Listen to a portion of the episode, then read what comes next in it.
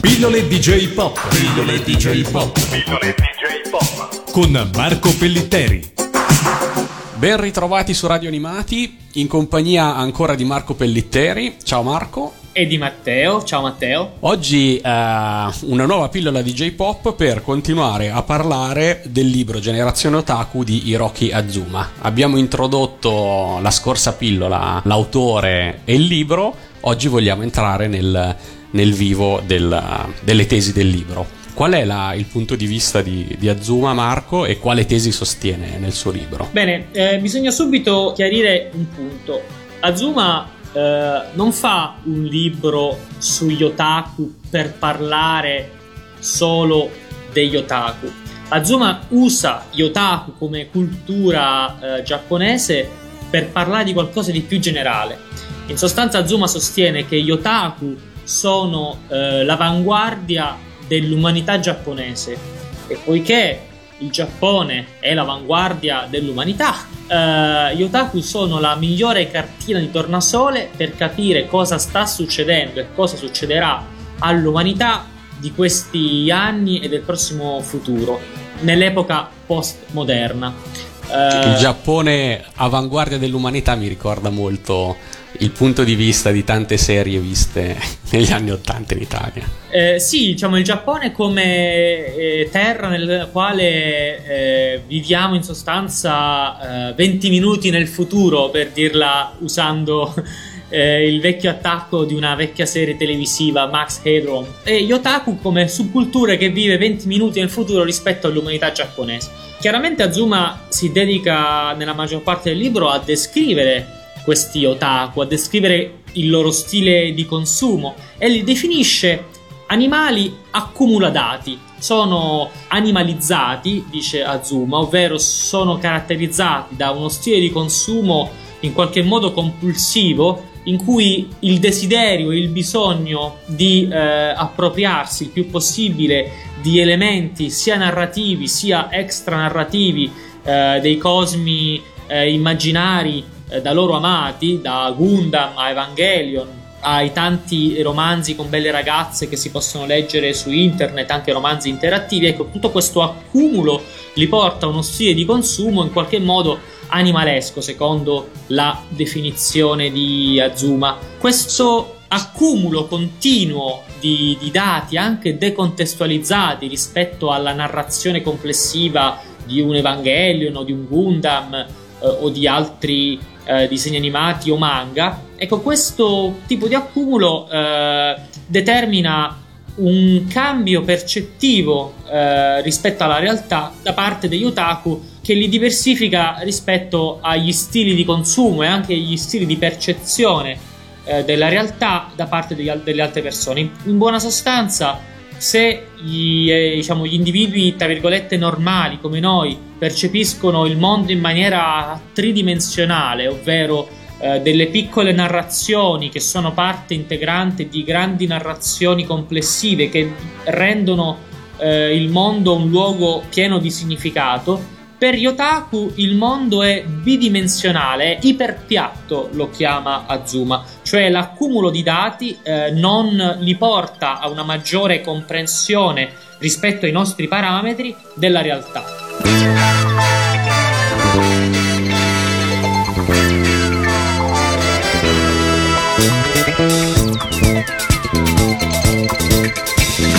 Eccoci, siamo amici tuoi io sono Peter Ray.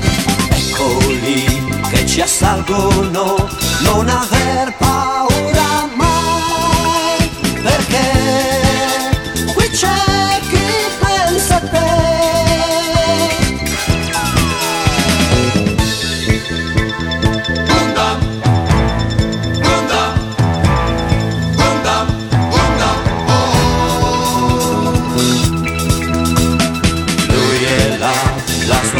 vincerà il nemico che verrà e per noi lotterà.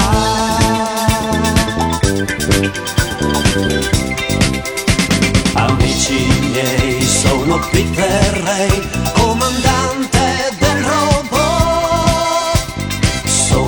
io, il ragazzo che ai nemici dice no.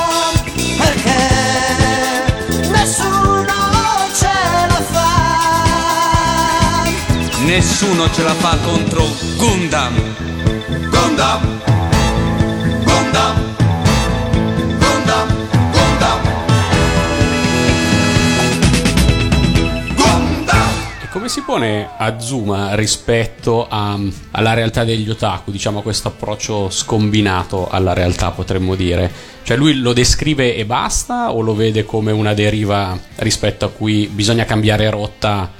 E Azuma non Sì, è, ho- sì, per- ho capito, Azuma non è apocalittico, Azuma descrive eh, questa realtà in termini quasi avalutativi, cioè non giudica, eh, in certi punti del libro ha un tono lievemente preoccupato perché si rende conto che in effetti alcune caratteristiche di questo stile di consumo, che diventa anche uno stile di vita e anche un modo di percepire e di manifestare le proprie emozioni da parte degli otaku, può portare a qualche problema.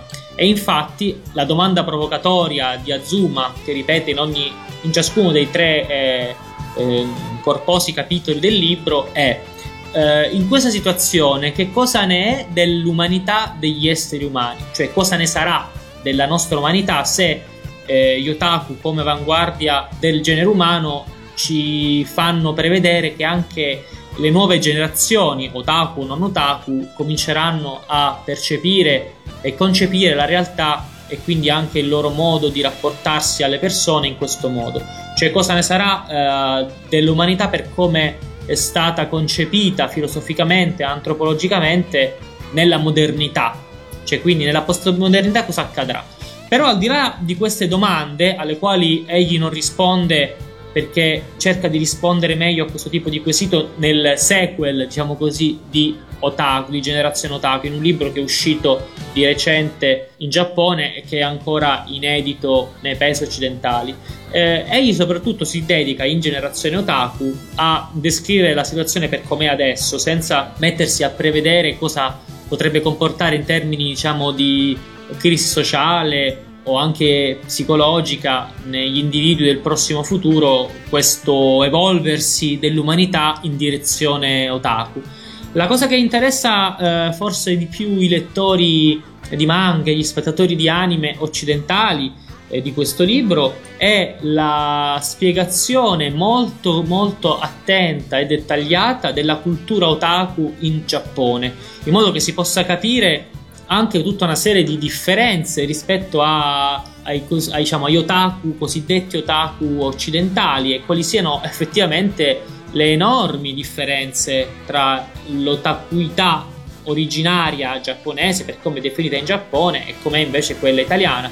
L'unico tratto di unione, a mio avviso, è che la passione degli otaku italiani è per oggetti, prodotti immaginari giapponesi che è lo stesso tipo di passione che accomuna la maggior parte degli otaku giapponesi, ma essere otaku in Giappone non significa essere appassionato di manga e anime, questa è una sottospecie di otaku in Giappone. È proprio lo stile di consumo, lo stile di percezione, l'accumulo dei dati, la relazione con i nuovi media che fa degli otaku gli otaku in Giappone. Quindi, secondo me, questo libro è estremamente chiarificatore su questi aspetti. Poi ovviamente Azuma spiega anche che in Giappone le generazioni di otaku sono tre, è una cosa a cui avevamo accennato nella scorsa puntata. Eh, I primi otaku si sono formati in sostanza negli anni 60 e 70, eh, esattamente quando gli otaku italiani o cosiddetti otaku italiani stavano nascendo. E negli anni eh, 80 eh, c'è stata la seconda generazione degli otaku e negli anni 90 Ricordiamo che il libro di Azuma è del 2001, quindi si ferma diciamo, a un'analisi della metà degli anni 90, primi anni 2000. Ecco, quella è la terza generazione di otaku, quelli che diciamo, in soldoni si sono formati sui seguiti di Gundam e soprattutto su opere come Neon Genesis Evangelion. Ecco, questa diciamo, cronologia che fa Azuma è estremamente chiarificatrice e ci fa capire un sacco di cose anche sulla società giapponese, sulla società dei media giapponese e come si è evoluta negli anni. Io Marco ti ringrazio, direi che ehm, possiamo rimandare gli ascoltatori più interessati a Generazione Otaku presente in tutte le migliori librerie e noi ci diamo appuntamento per la prossima pillola di J-Pop. Pillole DJ Pop. Pillole DJ Pop. Pillole DJ Pop. Con Marco Pellitteri.